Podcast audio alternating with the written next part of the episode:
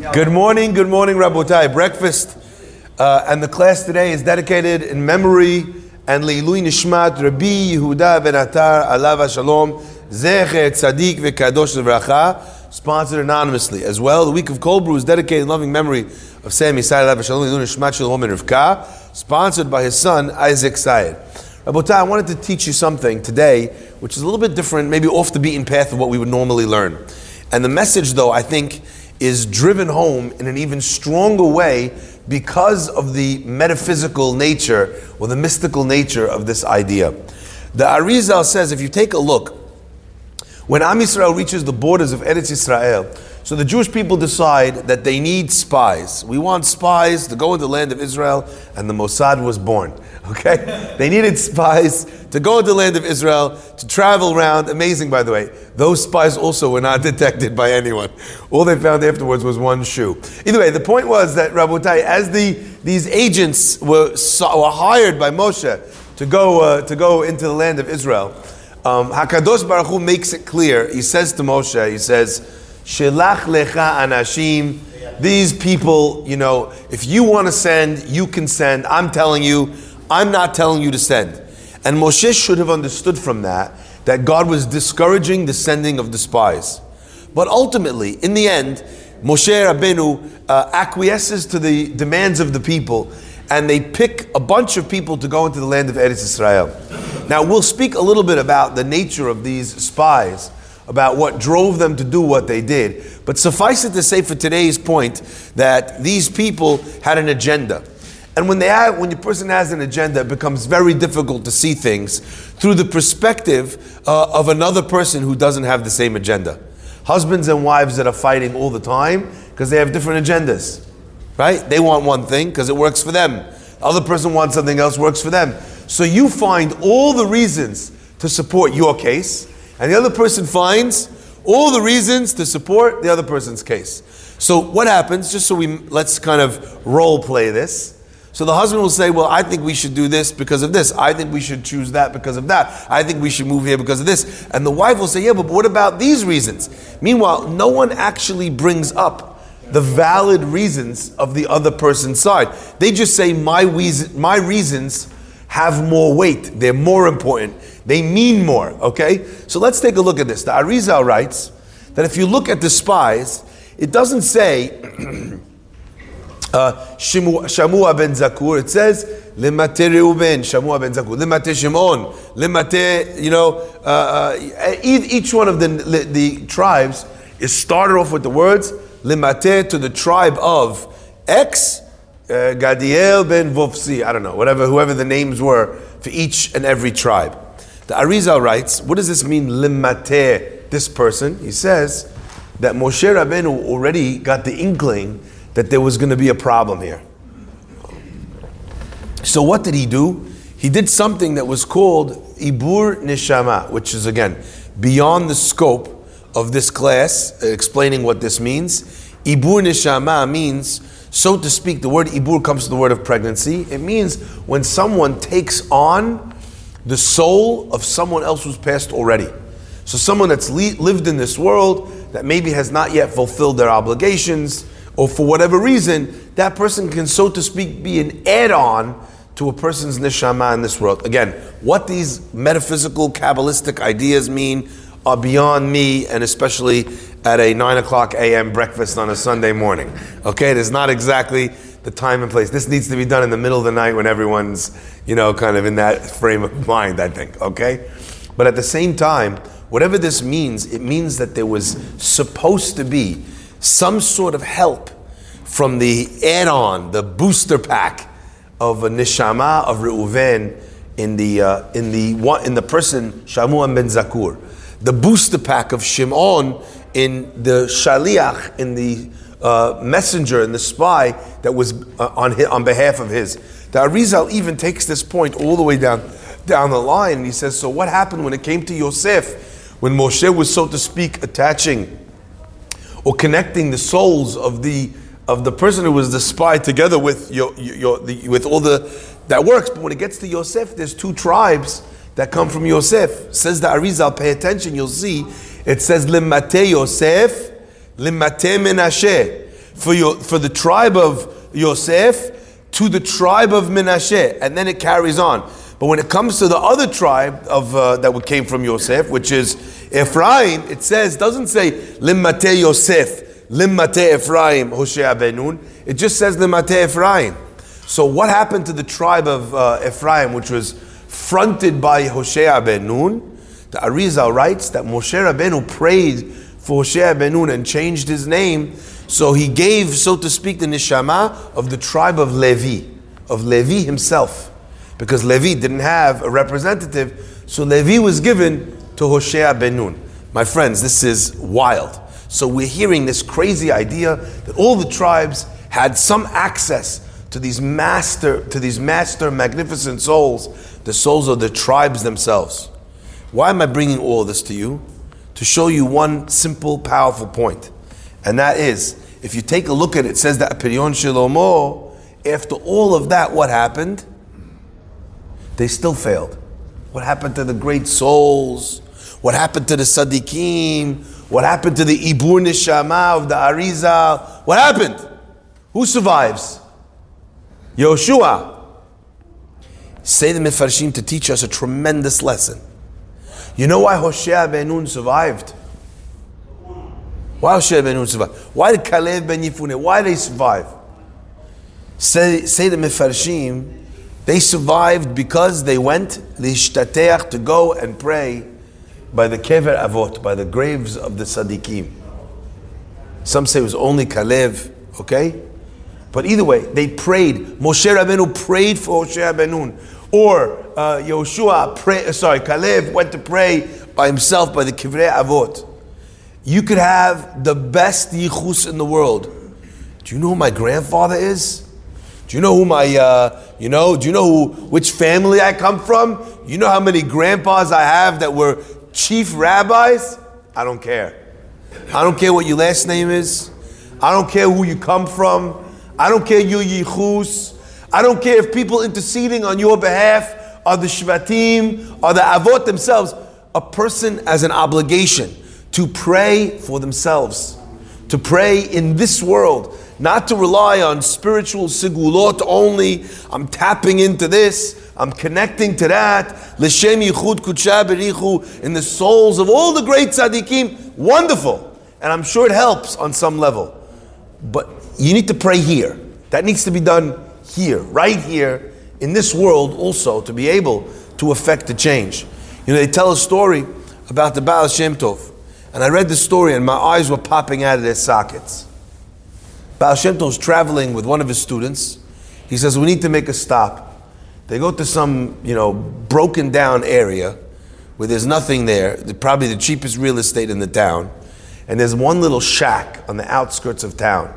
Baal Shem Tov says, This is where we're going to go. The student already knows that everything weird the Baal Shem Tov does has a reason, so he doesn't bother asking because he knows, just like everything else, wait and see. Huh? Wax on, wax off. Wax on, wax off. You doesn't stop asking already. They go there, the Baal Shem Tov walks in, he says, Shalom, how are you doing? Nice to see you. He says to the woman, he says, uh, is there any way I'm very hungry, we haven't eaten yet today? Is there any way we can have some food? The woman says, she says, I'll tell you the truth. All I have in the food, all the only food I have in the house is just this little bit of food left. I'm saving it for my husband. He's coming back. He's, uh, what's it called? He's a wood chopper. He works hard all day. This is the only food I have to feed my husband. The rabbi says, I understand. He says, but I'm very hungry. Is there any way you can give it to me? She says, I'm saving it for my husband. He says, No, I understand that. He says, But I'm very hungry now. so I understand that your husband and the food, I, I've heard that already. You know, you mentioned that earlier, but I'm very hungry. The student is sitting there looking at his rabbi, like I was when I was reading the story like this. Right? He keeps asking until eventually she gives him the food. What's she going to say? She, I'll tell the, my husband, the rabbi, demand, he didn't let me, he demanded it, which I, you know? Anyway, the rabbi finishes eating. The student's like, oh, still red. He's like, can we go now? The rabbi says, no. He says, I'm very tired. Is there any way I could lie down? She says, I'll tell you the truth. She says, you see, there's no furniture here. The only thing we have is we have the, the, the hay so I have prepared some hay for when my husband comes back, I can put it on the floor he'll be exhausted. The floor is not so clean. It's wet. You know, I put the hay down and he could sleep on the hay, but I only have this amount of hay for my husband when he comes home. The rabbi says that's that's um, that's very sad. He says, I'm very tired. would you mind? Is, would you mind terribly if I lie down on the hay? The woman's like, it's for my husband. My husband needs the hay in order to sleep when he gets home, right? You, you know, it's not. I need it for him. And the Baal Shem Tov says, "I got you." The hay, please. you know. And the woman, he keeps arguing with her until finally she gives him the hay. The student's about to lose his mind. The rabbi goes to sleep. Comfortable, okay, sleeping the sleep of the blessed, Yani. An hour goes by, two hours go by, three hours go by. The guy comes home, starving. He's exhausted. Been chopping wood since 3 a.m. He says, uh, "Good afternoon, honey." Says, "I'm really, really hungry. Could you prepare the food?" She says, "We don't have any food, ma'ando." She says, "He says, what do you mean?" She says, "Well, this rabbi came. I kept telling him that I was saving it for you, but he kept asking. He kept until eventually I." What I, the guy says, oh, you gave it to a rabbi. The rabbi was, he, I guess he must have been very hungry if he took the food knowing that it was the only food that you had for me. All right, he says, I guess I'll just go to sleep and I'll wake up in the morning. she goes, well, about that. she pulls the curtain aside from the corner of the, the hut. The rabbi is sleeping there blissfully. Uh, she says, I don't have the hay. Anyway, had that done. Done, Dunsky, like they say.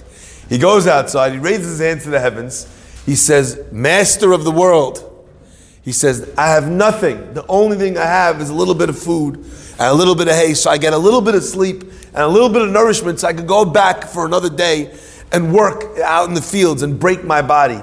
He says, Is it not enough yet? Have you not taken enough from me yet? I can't anymore. I can't live like this. Anyway, the guy is sitting there screaming, crying outside from the prayers. What happens? Rabbi wakes up. In my brain, I was like, if I turn the page and the rabbi told him to keep it quiet because he's trying to sleep, I'm leaving. rabbi leaves. They come back a year later to this town.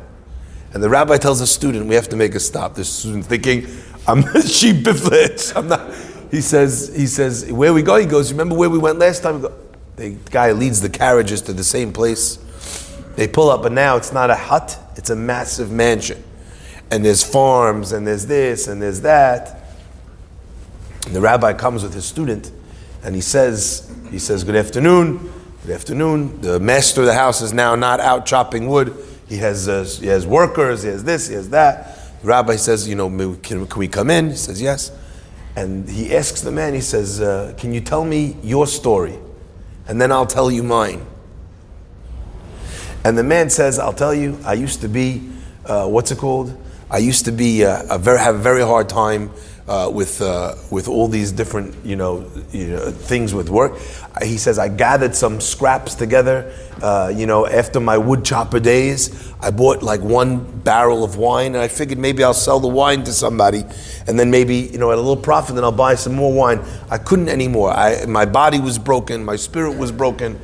You know, he says anyway. And that day, the day that I bought this little barrel of wine, that the one barrel that I had to sell um, the local poritz, the local uh, non-Jewish, you know, authority came to my house and asked me for wine. All I had was this little bit of wine to sell, and if I gave him the wine, if I gave him a drink of wine, if I, you know, then I wouldn't have any for myself.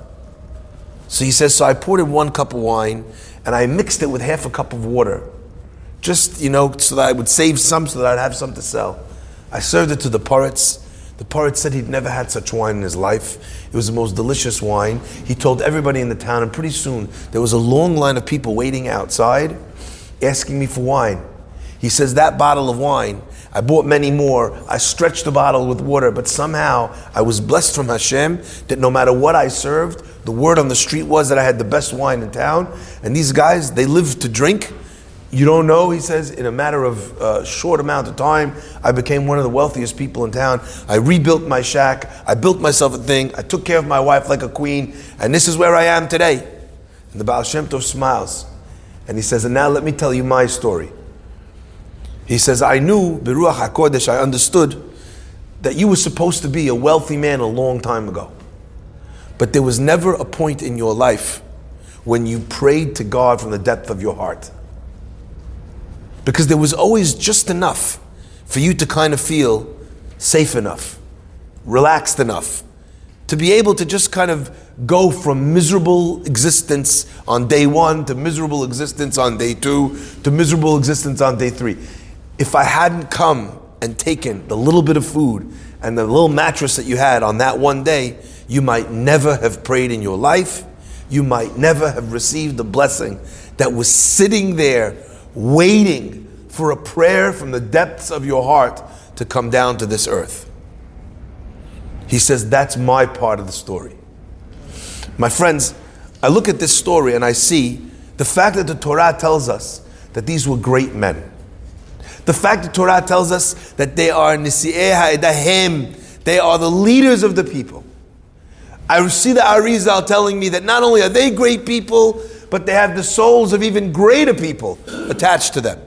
Magnificent, wonderful. And then they go and they make the biggest mistake of their lives. And then they go and make a mistake that actually sets back the Jewish people, the whole Jewish nation, 40 years in the desert. What was missing? A pit stop at the Ma'arat HaMachpelah. Had they, on the, uh, the Shelach Lecha tour bus agency, had they taken a pit stop, taken the bus with Kalev. Kalev, instead of making him go in an Uber or get by himself to the cave, kever, if they'd go gone with him to the Ma'arat HaMachpelah, the Jewish people would not have had the story of the desert. The uh, the the the, uh, the, spies would not have uh, unfortunately died in the aftermath of that story. All would have been rectified through the power of what of tefillah. My friends, oftentimes we don't understand the power of tefillah, and for many of us, the reason why we don't understand it is because we come jaded. We prayed for something once and it didn't work. We prayed for it again, it didn't work. Eventually you think to yourself, eh. So you know what you do? Even when you pray, you pray as a kind of let's cover the bases way. Like, you know what, if this works, okay, you know, I'll throw up this Hail Mary, and if it works, all right, nothing to lose. Anyway, I was losing the game. A prayer like that doesn't work, Rabotai. It needs to come from the depths of a person's heart, where a person realizes that without Borei Olam, I can't, I'm nothing. And the irony is that the greater a person is, the more mystical things he has, and the fact that he's connected with this and connected with that, the more he thinks, I don't need that prayer. It took the guy getting to a place where he had nothing at all, zero literally, now a drop of food in his belly, not a ability to sleep, to take a nap, you know, to refresh himself. When suddenly he realized that if Hashem doesn't help him, no one will. You know, it's so funny. I, I, I see this line all the time at the end of the Tachanun, right? It says, you know, En lanu melech We have all these lines where in the end of the Tachanunim, it says, you know, we have only one king but you, you know, without you we're nothing. Right? Without with Hashem, please, if you don't do it, no one, you know, if you don't do it, no one can, right? Literally, with the whole of the Tachanunim is that. But then we feel like, you know what? We're very happy that today we had Kol Ram and we didn't and we skipped. Sorry, we had uh, Yeshim and we skipped the Tahanun. And the funny thing to me is I'm of two minds on the one hand, you know, on the day there's no tahanun, you don't have you don't have the what's it called? You don't have the tahanun, so people are happier when they you know when they leave the shul. It's a little bit earlier. They come down to the class, bit a little bit of a bigger smile. On the other hand, I'm thinking to myself, we didn't get those words in. You know, in we don't have a king but you. No one can do anything for me except for you. If you really said those words with conviction, you wouldn't be in a rush to leave the shul. Because the reason why you're in a rush to leave the shul is because you're trying to get to work. But if you understood that the work actually is not going to make you that money, That you can go to work an hour early and accomplish nothing in that hour, or you can go to work an hour late and accomplish more than you accomplished on the day that you came in early, which all of us have experienced in the working world, right? We've all experienced that there are projects that we worked so hard on that didn't do, deliver anything. And then there's a project that you know randomly you got an email. All you had to do was forward the email, and all of a sudden you got a new account. It's wild. From those instances, you know, we wind up seeing this. There's a very famous pasuk. The pasuk says, "Mibsari erze eloka." From my flesh I see bore olam. Mibsari erze eloka. And I always say this. This is so interesting. The literal interpretation of what David Melech was saying is, I see from the complexity of my body, of my bodily functions, I see the fact that there's a divine designer. I see that God created the world. You know why? Because look at how complicated the body is. We talked about this yesterday uh, at the Shabbat table. I don't know if you know. When you eat food, what happens? It goes into your stomach, and in your stomach, there are acids in your stomach. Those acids are so strong that if you took some of your stomach acid and poured it on the floor, it would eat a hole through a wooden floor. Do you know that? It's so caustic, the acid. It's so strong. It's stronger than battery acid. Think about the fact that when you swallow chunks of meat, so sometimes you chew it, chew it, chew it till it's nothing. But a lot of times you give it a couple of chews and you swallow, you swallowed a hunk of meat. How did the body get rid of that? It goes in, the acid literally destroys it. So if acid can take a steak and turn it into nothing, can break down meat, what is your stomach made out of? Meat. How could the same acid that destroys the meat not destroy your stomach? And you know what the answer is? Borei Olam says, No, I got this, don't worry. I'm going to put a lining in your stomach which is anti acid. So that place it won't burn. But when you ever have a little bit of acid reflux, when the acid goes to a place where it's not supposed to, you feel like your throat is on fire when you throw up. What's happening? You're taking some of that stomach acid out of its proper place. Outside of its proper place, it's eating away at your throat. You understand? Is this clear to everybody?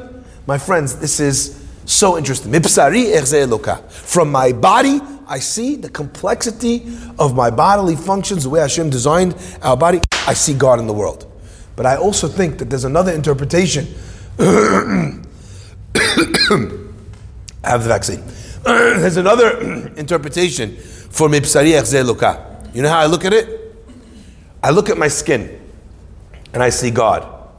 Sometimes you do something, you work really hard, right, and you're sweating and you got nothing. And sometimes you didn't sweat at all, and you, you hit a home run. Mibisari, just by looking at my skin, looking at myself, how hard I was working. Is it flushed red from effort, or am I relaxed sitting there, made a phone call at the pool, and now I have money for this week? Are we seeing this? Mibisari, from the state of my body, from the state of my actual skin, sometimes I can see God. And if that's the case, how could we run? Why would we run? Why would we have our talit and tefillin off and out the door of the shul if we actually felt that way? A tefillah that comes from the depth of a person's soul can change their life. But sometimes we need to actually be put in a situation like the Baal Shem Tov did to this unfortunate man until the person realizes that they don't have a move but to pray to Hashem. Nothing else will help. Not your yichus, not the soul that's attached to you, not the fact that you went for a berachat to who knows who. Pray, pray to God. Karov Adonai lechol kore'av. God is close to all those that call out, with one caveat, lechol asher yikreuhu be'emet. All those that call out to Him authentically, in truth, genuinely. Baruch Adonai Leolam. Amen. Amen.